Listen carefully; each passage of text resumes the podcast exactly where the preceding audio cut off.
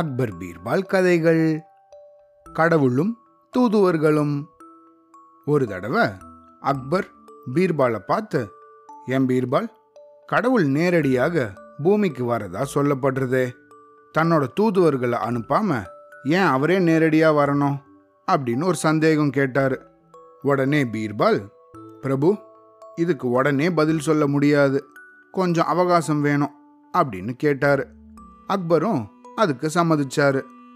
சில நாட்கள் கழிச்சு அக்பர் தன்னோட குடும்பத்தாரோட கங்கை நதியில படகுல போக வேண்டியிருந்தது. கூடவே பீர்பாலும் போயிருந்தார்.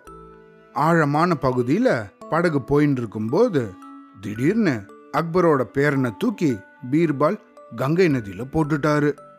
அக்பருக்கு ஆத்திரம் பொத்தின்னு வந்துச்சு. இருந்தாலும் உடனே ஆத்துல குதிச்சு தன்னோட பேரனை காப்பாத்திட்டாரு.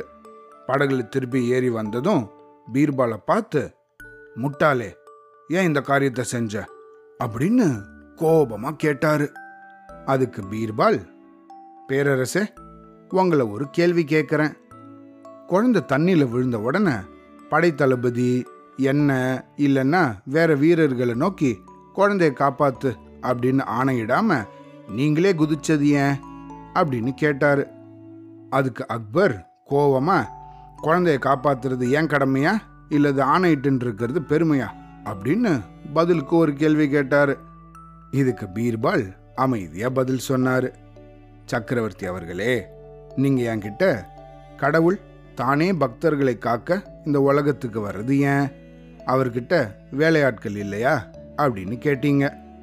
இத்தனை பேர் உங்களை சுற்றி இருந்த போதிலும் நீங்களே குழந்தைய காப்பாற்றணும்னு நினச்சி ஆற்றுல குதிச்சு அந்த குழந்தைய காப்பாற்றவும் செஞ்சீங்கல்ல, அதே போல தான் ஆபத்தில் கடவுள் தானே வந்து மக்களை காப்பாற்றுவார் அப்படின்னு பதில் சொன்னார்.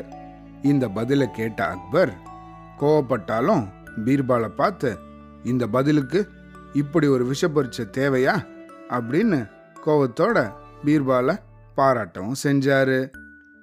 அவ்வளோதான்.